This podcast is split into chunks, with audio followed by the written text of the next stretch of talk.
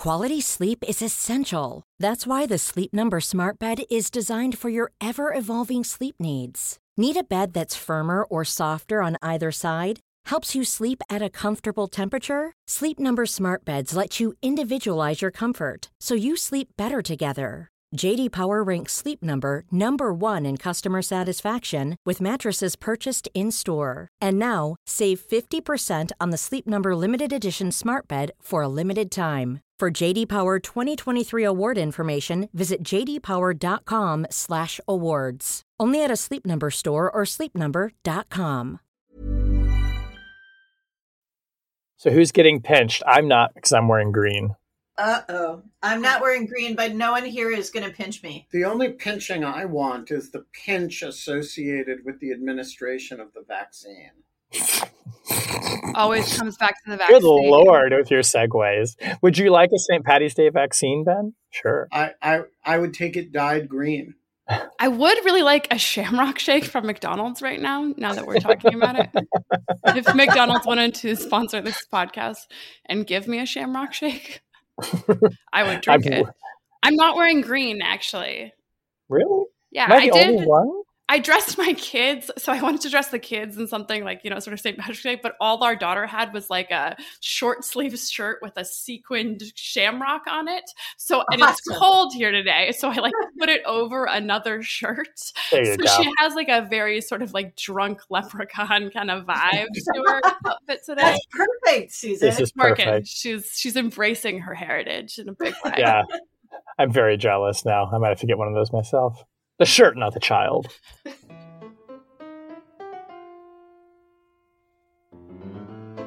Hello, and welcome to Rational Security, the It Was Always Russia edition.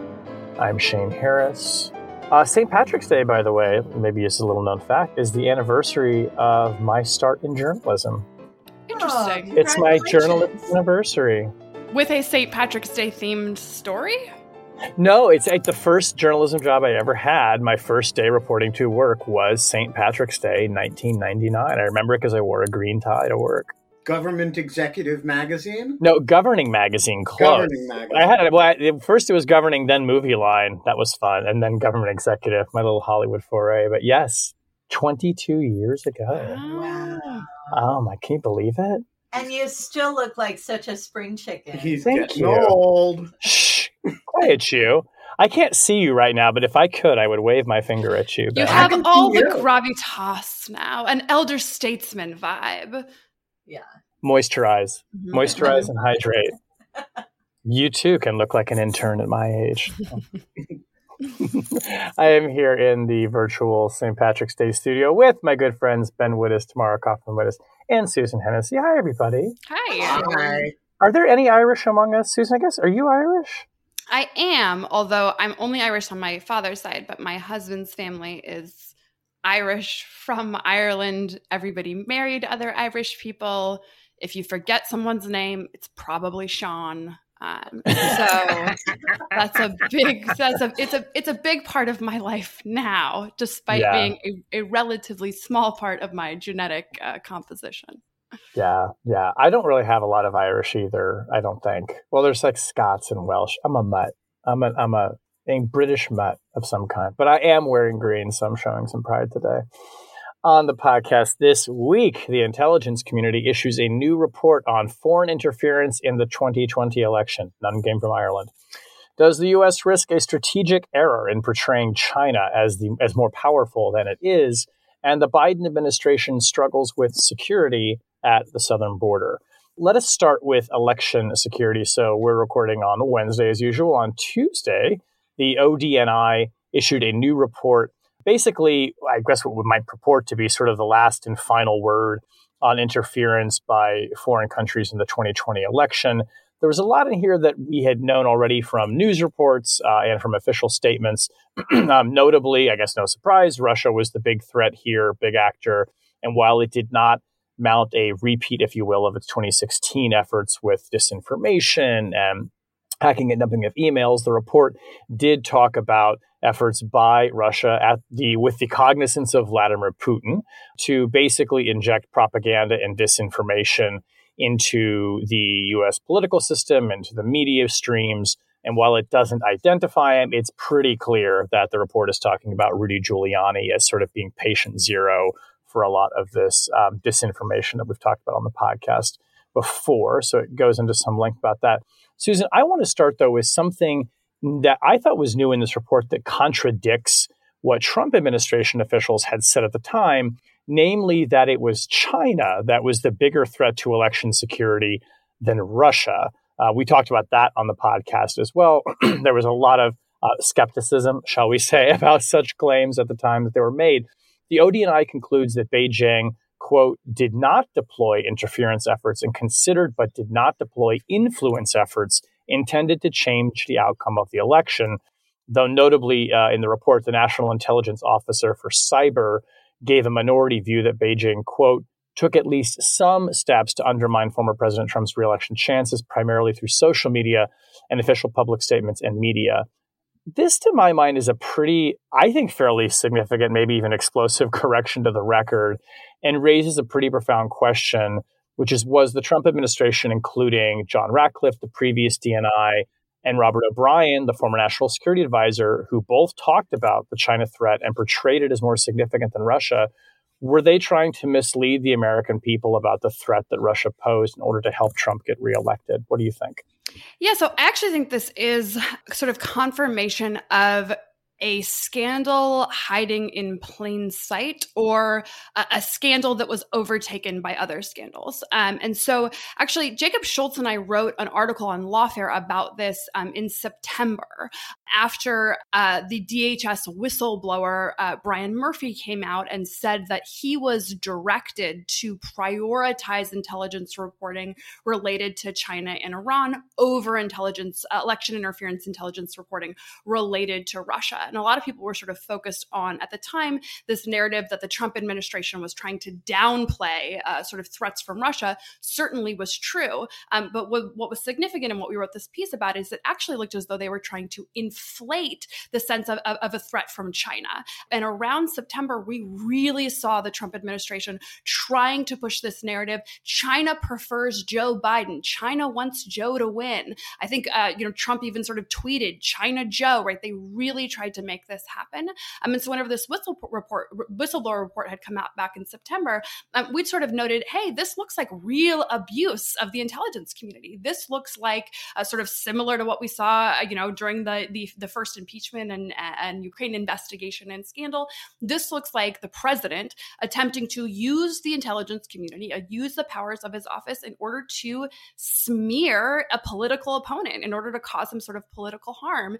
And what the sort of the game they were trying to do was to take a sort of overstated intelligence assessment that China preferred Trump not win, full stop, and obfuscate in order to give the basis for other administration officials to then claim China is interfering in the election on behalf of Joe Biden, both to sort of both sides the, you know, well, Russia's on one side and China's on the other. And so it all kind of, it all evens out. And also, of course, to sort of smear Joe Biden substantively. I think this is confirmation of that. That's precisely what happened. You know, I, I think it's something we need to look into. Um, and, and as sort of the Biden administration thinks about how to restore institutional confidence, sort of depoliticized intelligence moving forward, this is something that should get a really close look because um, it is exactly the kind of abuse that people can tell themselves is okay at the time, and it isn't okay that's allowing technically true intelligence reporting to be drafted in a way that is intended to allow other officials to use it to mislead the American public. By the way, who picked that up? Not just Donald Trump. Robert O'Brien, national security advisor, repeatedly made these false assertions. Bill Barr went on national television, repeated these assertions. China is the bigger threat, right? This is this is lying about intelligence to the American public in order to sort of uh, you know get after you know harm political opponents. That, that's sort of not acceptable you know full stop. And i think it actually really does merit uh, you know kind of further investigation.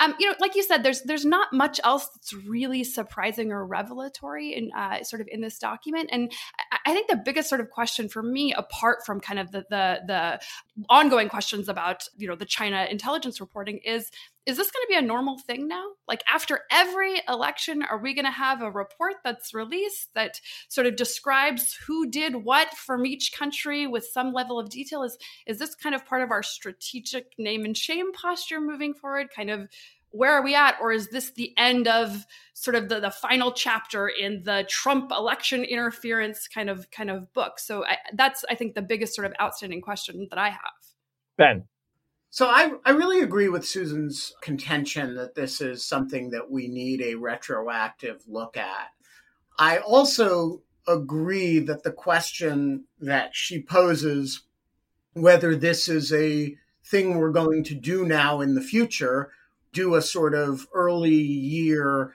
after action report from the IC is an interesting one. And I have a proposed answer to that question, which is yes. Uh, the ICA in 2017 was an extremely salutary document, and this one is useful as well. And I think it isn't a crazy thing at all as long as we have legitimate fears of foreign interference by major actors to expect the intelligence community to have something to say about that, assuming that it can say it in a useful, non classified form that is actually evocative. Now, on the point, on Susan's main point, I really think the danger here is that we are going to develop an expectation that when a democratic government is in power, the DNI will basically come out and say uh, Russia uh, was the main actor, and when Republicans are in power, we'll have the DNI who comes out and says the opposite, uh, or China was, or whoever, and that these things become a politically convenient thing. Now, I happen to believe, and I think the evidence really supports in this case, the idea that one side is telling the truth and the other side is is actively misrepresenting intelligence. But I do think that it is a pretty dangerous thing to have a kind of back and forth where our in our assessment of which countries are interfering happens to coincide with the political convenience of the party in power. And so I, I do think the answer to Susan's question is yes, this is what we're going to have in the future, and it should be what we're going to have in the future. But like everything else that Trump touches, what happened in this instance and is well worth a retrospective look seems to suggest that whatever he touches, he corrupts. And I think that's a very dangerous thing for something this important. So I also think that it's worth um, spending a minute on the two big categories in this report interference and influence right um, because when we think about what do we want practice to be going forward um, and how do we combat interference and influence well the defensive strategies are very different for interference and for influence right and for influence, one of the really important defensive strategies is to expose it in real time during the campaign. And you can't just wait and do an after action report. And I think that that that actually magnifies the risk or the danger that Ben was just describing about, you know, how how much will Americans of different political stripes trust intelligence community assessments by one administration when it's running for reelection or, you know, worried about its opponents or whatever? And I don't think there's any way to, to design an intelligence report like this that escapes that danger. But I do think that it will be increasingly important for the intelligence community to show its work in order to demonstrate the credibility of its assessment. And that means maybe pressure to make more public more of the basis for its assessments and to do that before the election and not just after. So I think that's actually a really important point because I, I, always have sort of an instinctual opposition to this idea that the intelligence community should just be dumping lots and lots of information that has real costs that um, the American public and, and, American politicians tend not to appreciate. But I think sort of Tammy's point about to the extent that the um, the sort of the inoculation strategy is the real time sharing of information, and so the expectation is not that we're going to have uh, you know lots and lots of new information but instead sort of the aggregation and validation of information that was made public over time with the idea that we're sort of we're creating a cycle and that that's going to like uh, reinforce and, and restore confidence over time by saying okay this information is shared in real time because it's important as sort of a, a protective educational function. Um, and then there's going to be this after action that kind of aggregates it and also shares enough to sort of be validating even sort of outside the immediate moment of political consequence. Um, and I, I, think it's an interesting uh, sort of way to think about it. Um, you know, the other thing that I, I, think is really that is significant about this report, even though it's not new information, is that um, Russia did not in any way target election infrastructure. Um, now we heard that in the days immediately following the election, which was significant at the time, especially as we were in the sort of contested election period. But you know, it, it sometimes it takes time to discover those things, and so it actually is significant for the U.S. government to be making this statement. You know, five and six months later like this this really was uh, they did they didn't cross this line because that does say something that for all of um, sort of donald trump's efforts to undermine the work of federal agencies while he was commander in chief it worked right? They attempted to draw these lines on don't touch election infrastructure. If you come after voting systems there will be consequences. They will be significant.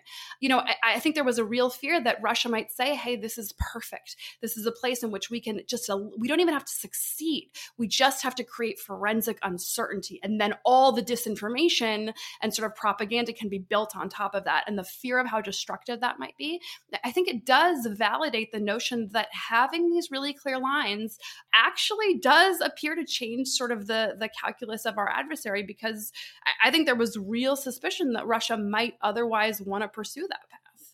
It also makes me think, though, too, like, okay, maybe they learned a lesson there, but then how do we explain SolarWinds, right? Do they look at that and say, ah, different category? And that may be the answer, too. I mean, you very rightly point out, and Ben, you had Dmitry Alperovitch on the Lawfare podcast this week talking about how do we start setting these boundaries to make it clear to an adversary, in this case, principally Russia, like these are lines that you cannot cross. If you do, we're going to respond to it.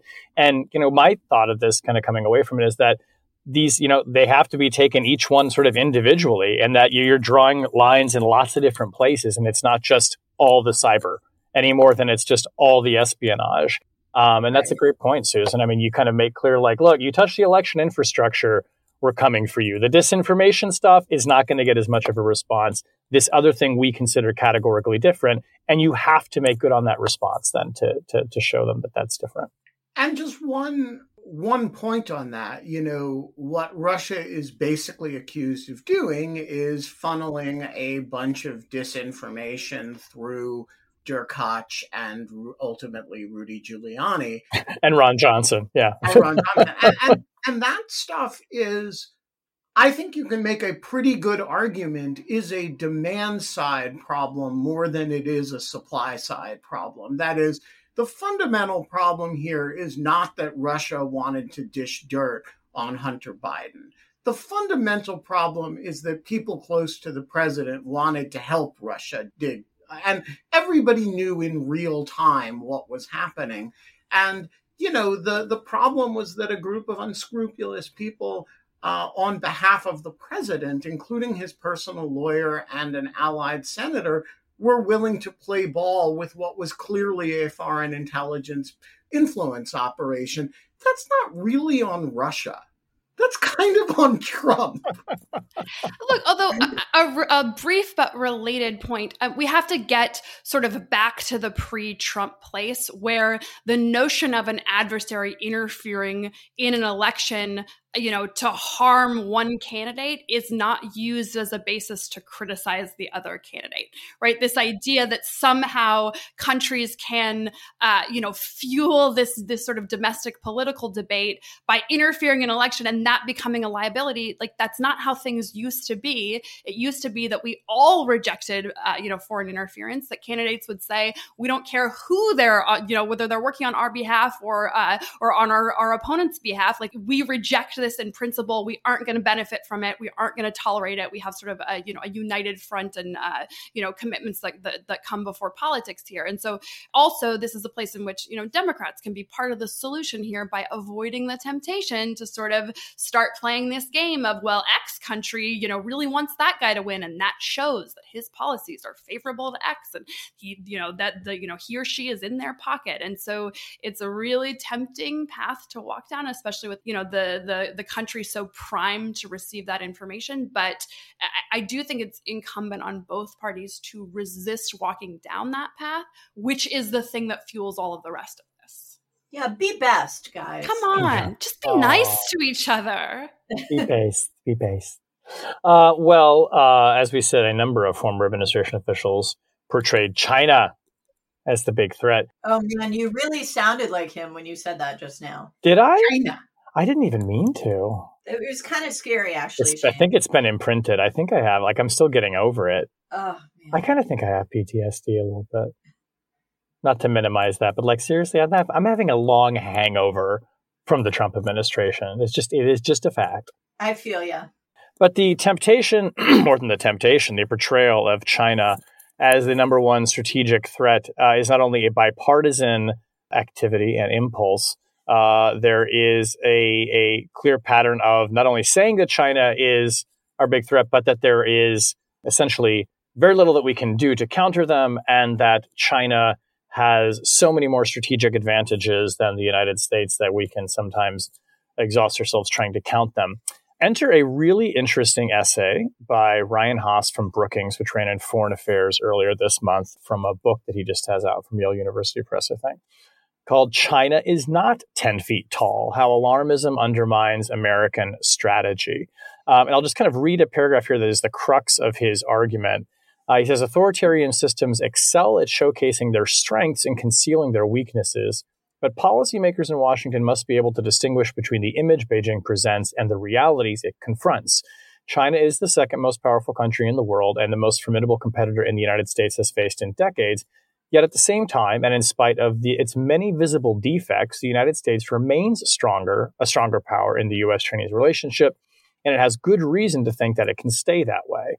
For all the obstacles facing the United States, those facing China are considerably greater. And he goes on to detail them, including uh, an aging population, an increasingly less productive one, uh, uh, you know, a, a, the ways in which basically um, China has long term uh, internal and international challenges of its own that by no means uh, are, are, are trivial and necessarily easy to overcome, and that in the long run might actually put them at a greater disadvantage. So, Tammy, I thought this was just like this really interesting counterpoint to I think that you know I hate the word, but the narrative that has kind of taken hold that China is not only our top strategic adversary, but that you know, basically has so much going for it in its drive to eclipse the United States economically, militarily, strategically.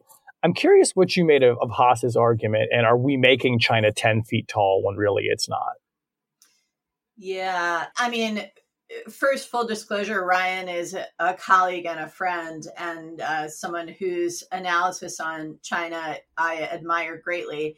I think this is a really important article, both for the um, laying out of those factors that you mentioned, Shane, that may well constrain China's power and influence, but also for the corrective that it poses to, you know, what he terms alarmism, what I would say is a kind of mobilizing narrative that we see uh, in both parties and in lots of different parts of the US government about you know the need to to win uh, some battle for power with China. And you know, Ryan talks about the he doesn't only talk about the constraints on Chinese power, he also details what he sees as the dangers of alarmism about China And I think that gets to something really important. He says concentrating on China's strengths without accounting for its vulnerabilities creates anxiety. Anxiety breeds insecurity. Insecurity leads to overreaction. And overreaction produces bad decisions that undermine the United States' own competitiveness. And, you know, some of that is just the classic international relations security dilemma that if you overreact to threats, you can actually make yourself more threatened. Um, but some of it is a really fundamental argument about the need for American foreign policy to prioritize shoring up the foundations of American power rather than responding to the shiny new threats being presented by China as a rising power. And of course, if you are part of the Pentagon strategic planning process, or if you're in the defense industry or the tech industry or you know anywhere in the national security complex it's more exciting and maybe even more lucrative to make the argument to congress that we need you know a lot of new resources to do shiny new things and reach new horizons to compete with the chinese who are already reaching for that horizon themselves. Quantum computing right? Whatever. But the fact is that America's national power comes from its own roots and sources. So it's not just about countering their power, it's about shoring up our own. And that's Ryan's fundamental argument here, which goes back to a conversation we had on the podcast a few weeks ago about, you know, foreign policy for the middle class. I think part of the point Ryan's making here is that, you know, successful competition abroad means being strong at home and that means we need to look at some of the things about our foreign policy that affect the American economy and affect American livelihoods. Like, you know, he mentions in here, for example, that one of our natural advantages is that we te- we have the best educational system in the world and we at- attract the best and brightest talents in the world to the United States. Well, if we don't fix our H1B visa problem that Trump created for us, we're not going to be able to keep attracting the best and the brightest. So there are some, if you will, foreign policy for the middle class or foreign policy and domestic policy are, you know, interdependent points here.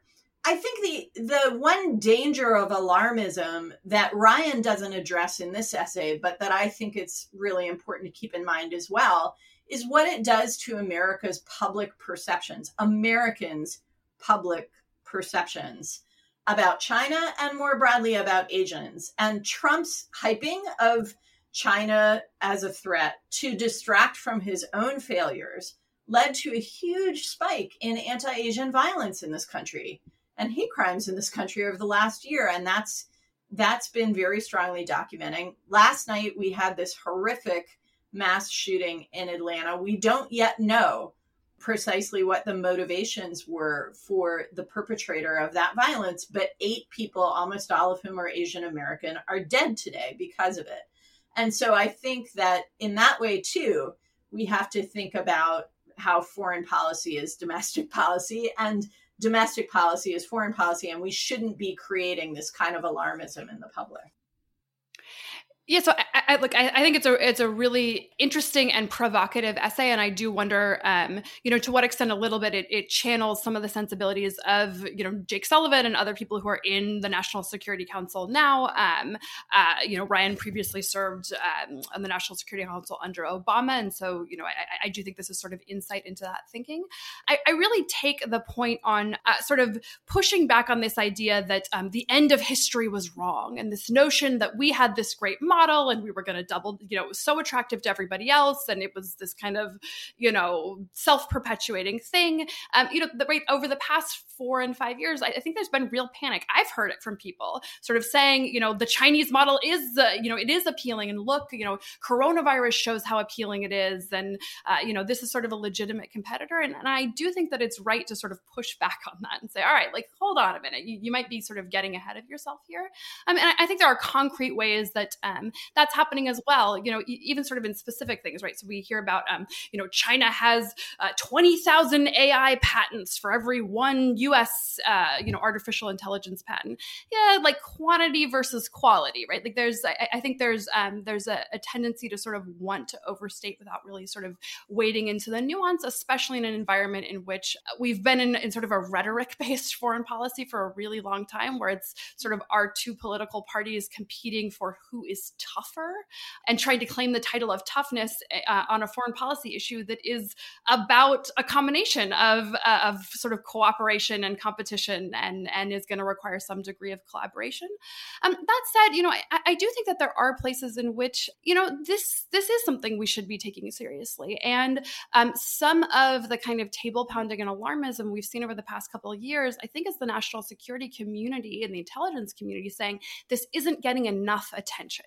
Um, they're not saying this is the only threat, this is an existential threat. They're saying this is a significant threat that's getting sort of pushed out with a focus on Russia. We, sort of, it's not getting its due, especially whenever we think sort of in the counterintelligence space and the cyberspace. Uh, you know, certainly sort of the post the Xi agreement or the decline of the Xi agreement.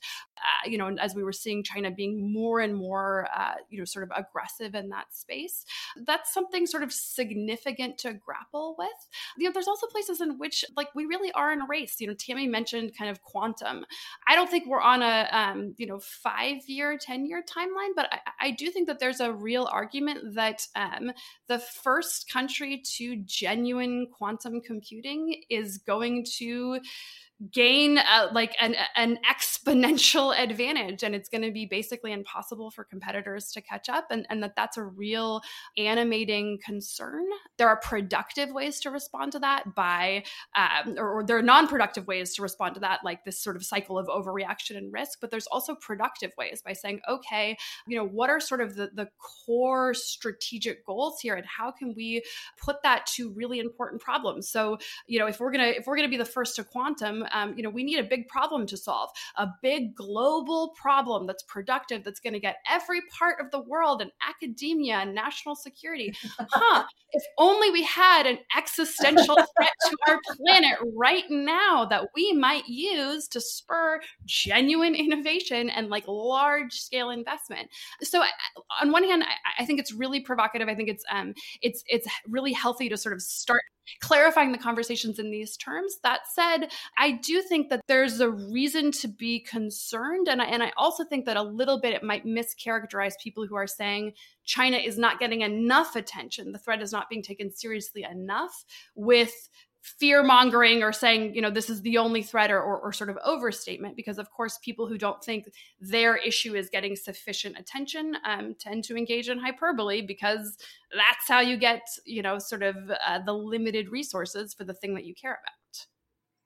So I, Tammy and I are are just old enough to have memories as teenagers of the last period of time that the United States had genuine fear of a country achieving real military parity with us. And that was, of course, the early Reagan administration fear that the Soviet Union had a substantial military advantage in Europe and that we were kind of behind, right? And I remember these graphs we used to see of the number of Soviet tanks in Europe versus the number of tanks, uh, Western uh, American tanks, and, you know, missiles. And uh, of course, those concerns look quite silly in retrospect, um, given how quickly the Soviet Union fell apart. And you know, at some level, Ryan's piece is merely emphasizing different aspects of what we all understand to be the terms of the debate. So if you had said to any reasonable analyst before this piece, hey, we all, you know, what are China's strengths? People would have listed the same factors huge population, you know, underdeveloped economy developing very, very rapidly over very long uh, shockingly long period of time, lift lifting hundreds of millions of people out of poverty, immense productive capacity, etc., military modernization very fast. But if you'd said, well, hey, what are the weaknesses? People would have said, wow, you know, not enough women, population aging remarkably quickly because of the one child policy. They have no allies around the world. They're confined, they're still encircled in a meaningful sense. They've got, you know, et cetera, et cetera.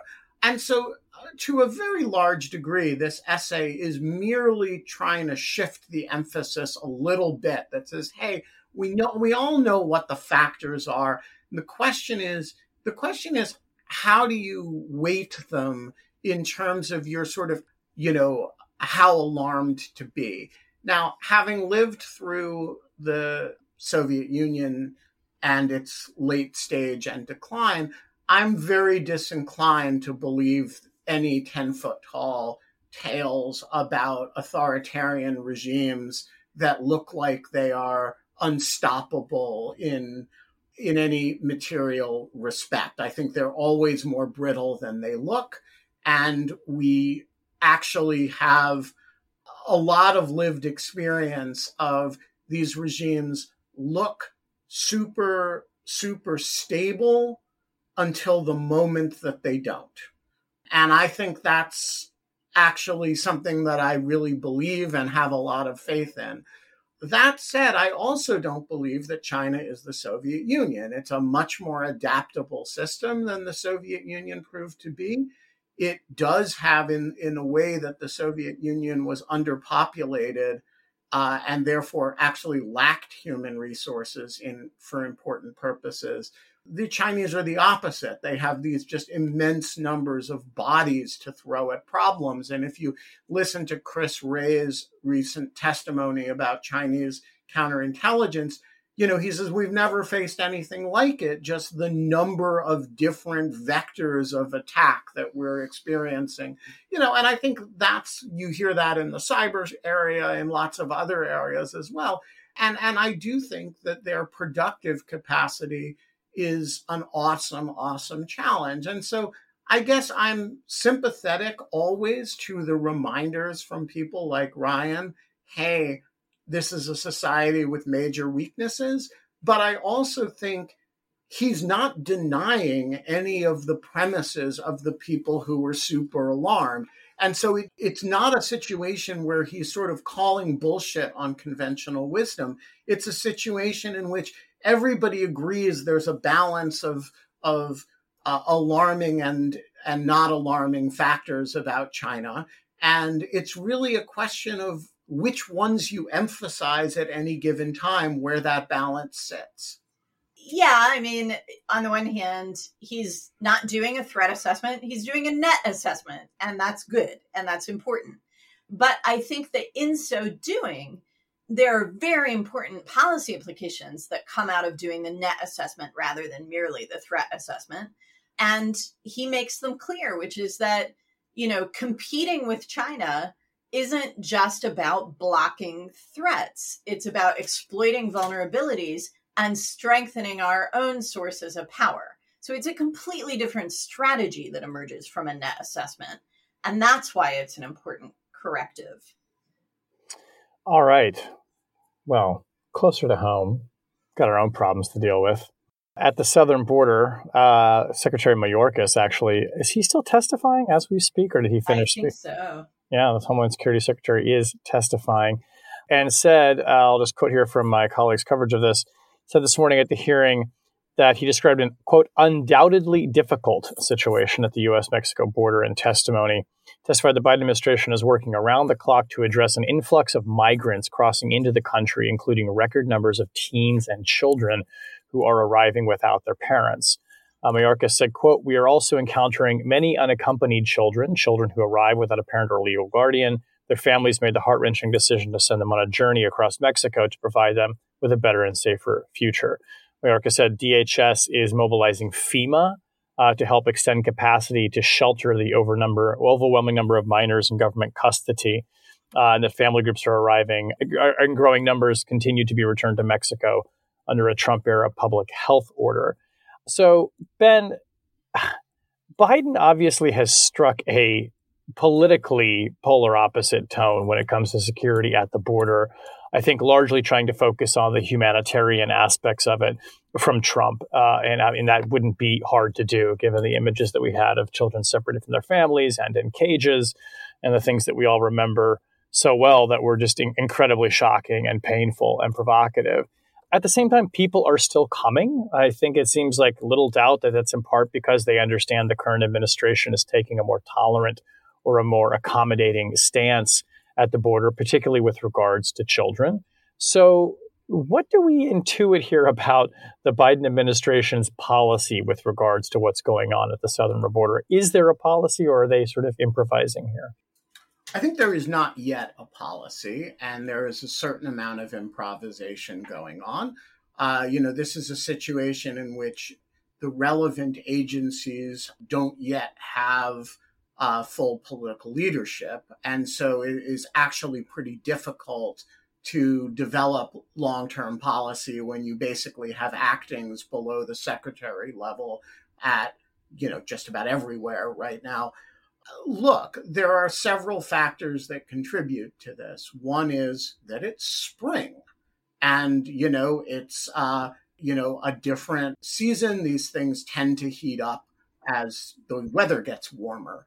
The second factor is the one you mentioned. You know, the migrant world is not one of, you know, high information news consumers. It's one where, you know, the idea, uh, the, the rumor or the knowledge that the uh, United States has a new administration that is, you know, not the Trump administration gets filtered through a lot of word of mouth and, you know, turns out to reflect to a lot of people that this is a propitious time to to try it. Uh, even though, of course, Joe Biden has said very little that would give somebody reason to think that. Look, this is an area where there is on the political left a denialism about the scope of the problem that you risk creating if you don't have a policy that actually says what the circumstances in which people can and can't come into the country are over this particular border. The numbers can generate very quickly. And if your policy is, as has been true for a lot of people on the left, simply to oppose restrictionism, it does suggest that you're going to tolerate a lot of influx. And, you know, I don't think the center of the Democratic Party is going to do that. But you also have to reject what the last administration did. And that sets up a very, very difficult problem, which is when large numbers of people show up uh, who may have very weak asylum claims, who may be underage, who may be uh, not accompanied, what the heck do you do? And that is a, there is no simple answer to that question. And Biden and Harris did not propose anything useful during the campaign other than to not do what Donald Trump has done, which, by the way, is a good starting place, but it actually doesn't answer the question of what you're going to do. That is going to be something they're going to have to figure out now. And uh, it's going to take a while. And while they are figuring it out, large numbers of people are going to show up, and that is going to create a political vulnerability for them. And so and by the way, it's a political vulnerability that's going to hurt them on both sides. From, you know, the Fox News ecosystem is going to see the numbers of people who are showing up, and the left wing supporters are going to see the conditions in which you have to detain people, assuming you are simply not going to let them walk into the country and you know go to wherever they want to go and so you end up with a policy de facto policy that actually has you know satisfies nobody and it's going to be a very hard problem for them so i don't disagree with anything ben said but i do think it's important to call bullshit on the argument of the fox news crowd that Biden created a wave of migrants at the border by loosening policy. There has been relentless demand for migration into the United States mainly from Central America, although some of the folks that are coming are are coming from very far away and coming through Central America and Mexico to the southern border. There's pent up demand because people are terrified because there are countries uh, in our near neighborhood where people are experiencing extreme repression and horrific organized crime and poverty and also, because of the way Trump dealt with this issue, there is pent up demand of people who have been waiting for years before trying to cross the border. So Biden did not create this problem.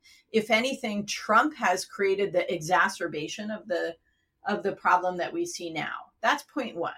Point 2 I think is look, if people are moving from their homes or sending their minor children from their homes across hundreds of miles of territory to the US border because they have a well founded fear of persecution and they hope that the United States will offer them asylum. That is as it should be. Um, we should be adjudicating asylum claims. That is our international responsibility. It is our moral responsibility. It's part of our basic civic culture that we welcome the repressed and persecuted. That's how we build our country. So I, I don't have a problem with that. And I think that it would be nice if that were a more proactive part of the narrative. But I think it also obviously emphasizes the need to address the causes of these migrant flows, whether those causes are economic dysfunction or political repression or international organized crime. And by the way, the Trump administration also exacerbated those problems in Central America by slashing aid and not giving a crap about human rights. So, I mean, there are a lot of things the Biden administration needs to do to address this challenge, but I don't, I mean, I understand the, the domestic political narrative, but I just don't think this is a huge problem for the United States of America in national security terms. It is, it is a manageable problem, and asylum is part of what we do. Yeah, so I certainly agree with all of that. Um, I do think, though, it's um, it's useful to sort of think about the agency and party dynamics at play here. DHS is still a sort of new thing, which feels weird to say about something that's more than 20 years old or about 20 years old at this point. But whenever we think about the dynamics of an agency that was created under George W. Bush and then we saw the Obama administration come in and and sort of try and define what it meant to be and what DHS was under a Democratic administration under sort of a set of assumptions. Um, and then we had the transition to the Trump administration, and now it's back to Biden. And so this is really the first time that we're sort of seeing like the handover from a Democratic administration to a Democratic administration. And what are the points of continuity, and what are the places in which um, kind of the ground has shifted in the intervening years? Um, and, and I do think we're seeing a few things. Um, one is certainly the kind of progressive shift on shift on the issues that um, that that Ben is uh, referring to, but at the same time, I think we're also seeing a recognition that a core bargain or compromise or strategy of the Obama administration was trying to give congressional Republicans very strong immigration enforcement in order to get other things. Right, that was sort of the trade. Like he was going to be really um, sort of aggressive in, uh, in, in immigration enforcement in order to bring them to the table on other issues. And, and I think we can say that that didn't work very well. It actually didn't produce uh, the compromises or, or the sort of substantive policy outcomes that that administration thought it might. Um, and so, sort of the, the recalibration of that strategy, um, and that that's playing out against this DHS doing 900 different missions, right? We mentioned SolarWinds earlier, right? The cyber mission, the Homeland Security mission, all of the immigration mission, um, right? All of not just immigration enforcement, but you know, uh, sort of visa processing, right? All, all sort of the security features. And so, you know, I, think one thing that um, I wouldn't be surprised if the Biden administration fervently hopes that they can devote less DHS resources to the immigration question because there are so many really other important things. FEMA, right? Places that the Trump administration had basically made immigration DHS's sole mission and wanting to rebalance it, right? And wanting to sort of define it. Um, and I, I do think that this is a little bit of an example of one, the quite complex sort of political factors here, and also the fact that it's not going to be so easy to get out of this. And, and once you're the agency that's like doing all this work, these are hard questions. It takes a ton of time to like just the administrative and personnel issues. And so how are you going to solve sort of an, uh, a really complex issue while also trying to get those resources back to where they were before to prioritize other issues within the context of this like behemoth agency that's doing 900 things and is hungry for more right? Give us election security. Give us everything.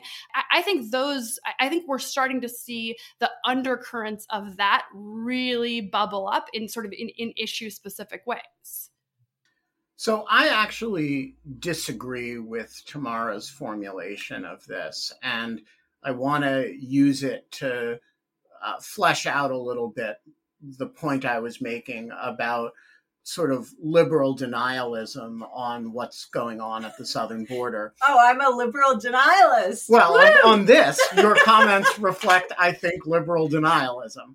So you're a heartless hardliner. I'm a heartless hardliner. Actually, I'm not. I, I. But here's the problem. So Tamara's point, hey, we're we we're obligated by treaty to do, you know, uh, asylum claims and and to adjudicate those. People show up, and you know we know how to do this. There's no crisis. I, I think is you know every part of it is right, and yet it leads to somewhere that's wrong.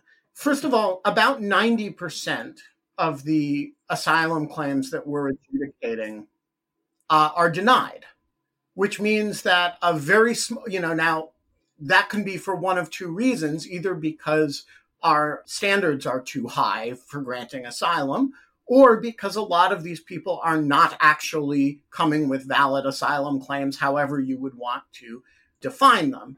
But there's only one way around that if you want to be very inclusive and not detain people at the border, which is allow more people in. If you do that, you will a well, i mean 30,000 people have shown up already and many more will come if you immediate if if if you start doing that if you are not going to do that and the political appetite to dramatically lower our asylum standards simply isn't there right in this country if you're not going to do that, realistically, you are going to be holding people for some period of time while you're adjudicating their claims, unless you're going to parole large numbers of them in. And even if you do that, you're going to be holding them in some camps for some periods of time before the initial screening. And so I don't see a way around one of two things. Either you're dramatically lowering the standards, or you're doing some kind of thing like the Trump administration did, like a remain in Mexico policy, which I don't think is a good idea, or you are detaining people for certain, sometimes protracted periods of time. Now, which one of these is going to be politically popular? And the answer is none. They're, they all suck. And so, this idea that you can simply say, well, we know how to do asylum, uh, just ramp up, you know, resources to adjudicate asylum claims and the problem will go away, or it's a manageable thing. I just don't think that's true. I think you're dealing here with some very hard choices that are going to be politically unpopular and are going to be logistically very difficult. And by the way, are probably going to involve holding some people in conditions that we are not comfortable with, no matter how you do it, at least until you can get a policy in place and make some choices and provide resources to the agencies in order to conduct that. All right. Let's move on to object lessons. Um, I will go first. Uh, I'm going to flag a book this week for readers, well, for listeners, soon to be readers. I think most of our listeners know how to read, I'm guessing. that preschool set of rational security listeners. Indeed, indeed, indeed. Uh, Spymaster's Prism, The Fight Against Russian Aggression. Uh, this is a book by uh, Jack Devine, who was a long-time operations official, very senior guy in the CIA. Uh, has written a previous book that's more of a memoir called Good Hunting. Um, but this is actually, he's in private uh, intelligence now. It's kind of a look back at Russia through the lens of, as he puts it, a spy master, which he was, i.e., somebody who manages assets and agents in another country. And he starts with this the premise of the book, which I find very persuasive, and I should say I happen to agree with, full disclosure, is that um, after the collapse of the Soviet Union, and particularly after 9 11, the CIA, in some ways, took its eyes off of Russia and lost a lot of the competency that it had, um, which was probably never quite as formidable as the movies would make you think when it came to assessing the Russian threat and understanding Russia. And he makes the case both for how this was ultimately, you know, a perilous set of decisions uh, leading us up to 2016 and the election interference, but also kind of being less equipped to deal with all manner of Russian aggression around the world, uh, and then tries to be somewhat uh, prescriptive about how you counter that. Uh, so it's you know it's a, a, an insider kind of account. It comes at a time when we're talking about great power competition again, uh, and you know it's got some pretty good uh, spy anecdotes in it. So check it out. Spymaster's Prism by Jack Devine. Ben, your object. My object lesson relates to a phone call that I received or a text message I received about six months ago at seven in the morning from one Shane Harris. What? So I got out of bed. It was sometime in, I think, on July 30th, maybe and looked at my phone, and there was a text from Shane Harris that said, "On my birthday, call me immediately."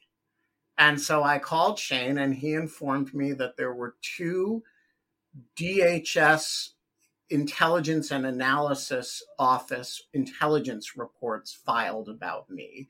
And listeners may remember that this began a string of events that led to the sacking of the head of the Office of Intelligence and Analysis, the apology by then acting, not acting person behaving like the person who is acting as the Homeland Security Secretary, Chad Wolf. Best title um, ever. And last week, I filed a lawsuit against the Department of Homeland Security to try to uncover as much information as I can about the circumstances, policies, and decisions that led to A, the intelligence reporting about me and Mike Baker of the New York Times, and B, and from my point of view, more importantly, the many Portland and other protesters whom I suspect were subject of similar intelligence reporting based entirely on their First Amendment protected activities. Uh, I do not know for sure that these material exist, but I FOIA'd them over the course of, I guess, in November. And DHS has not yet even, I don't think they've even acknowledged receipt of the FOIA request. And so uh, last week, I went to court and I am hoping that a new administration that may not be particularly invested in the illegal surveillance activities of its predecessors uh, may finally answer the question that Shane and I were uh, batting about this morning, which is what the fuck is going on? So uh, that's my object lesson is my new lawsuit against the Department of Homeland Security uh, and I will, of course, keep you posted about anything that comes in. Shane, I would like us to enter into a pact of mutually assured destruction that we will never use one another's text messages to each other as entering them into the object lesson record, just overall. Um, because whenever Ben said I got a sh- I got a text from Shane, I was like, "Oh God, was I on it? What did I say?" let's just, you know, I think we can all agree on that. Yeah, We're shutting it Next down. week's object lesson is going to be a text from Zachary Frank of he's, like, oh shit. He does not look nervous. He does not look nervous. He looks grateful because it's the end of the podcast. Rational Security is, of course, a production of Lawfare. You can find our show page at lawfareblog.com. Um, you too can get Ben to sue you if you send a text to sue me Ben 2020. Uh, no, He, he gave up. He gave up in the middle. I he mean, like, even we can't even like. This is so far from merch that it's incomprehensible to the listener. There is an appetite for anything on the internet. Yeah, file your own FOIA lawsuit. Oh, that's what you should do. You should do There like legal go. Zoom for FOIA. Yeah. Ben's like, not a bad idea. Look Yeah, at this. You like this there, there are still a few federal government employees who have not been reprogrammed to doing FOIA response work. Oh we, you can fix that. totally. You see, it's a whole new line of business for you. Right after your podcast about that French show, you can get right on it. Oh, you can find us on Twitter at RATL Security. You can find us on Facebook. Whenever you download the podcast, please be sure to leave a, rate, a rating and review. It helps others find the show, and we appreciate all the love. Our audio engineer this week is, of course, Zachary Frank of Goat Rodeo. The show is produced and edited by Jen Patja Howell. Music this week by Bill Barr, Robert O'Brien, and John Ratcliffe with their new trio, 10 Feet Small. Okay. Good. I like good, it. good. It's kind of fun, right? Do they do like Irish jigs? I, I- yeah, they're they're like the uh, Shamrock Bhangra group. Have you seen them? They're an improv Oh. troupe that just makes shit up as they go. Ah, there you go. And they do accents badly. Oh, my God. Barr Yeah. plays the bagpipes. Oh, no. I think, Well, wait, Sophia- doesn't he really? No, he, he, really does. does. play the Yeah. bagpipes, yes.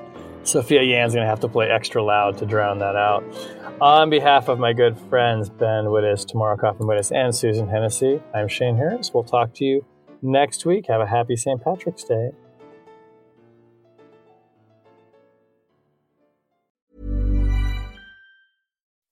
When you make decisions for your company, you look for the no brainers. If you have a lot of mailing to do, stamps.com is the ultimate no brainer. Use the stamps.com mobile app to mail everything you need to keep your business running with up to 89% off USPS and UPS. Make the same no brainer decision as over 1 million other businesses with stamps.com. Use code PROGRAM for a special offer. That's stamps.com code PROGRAM.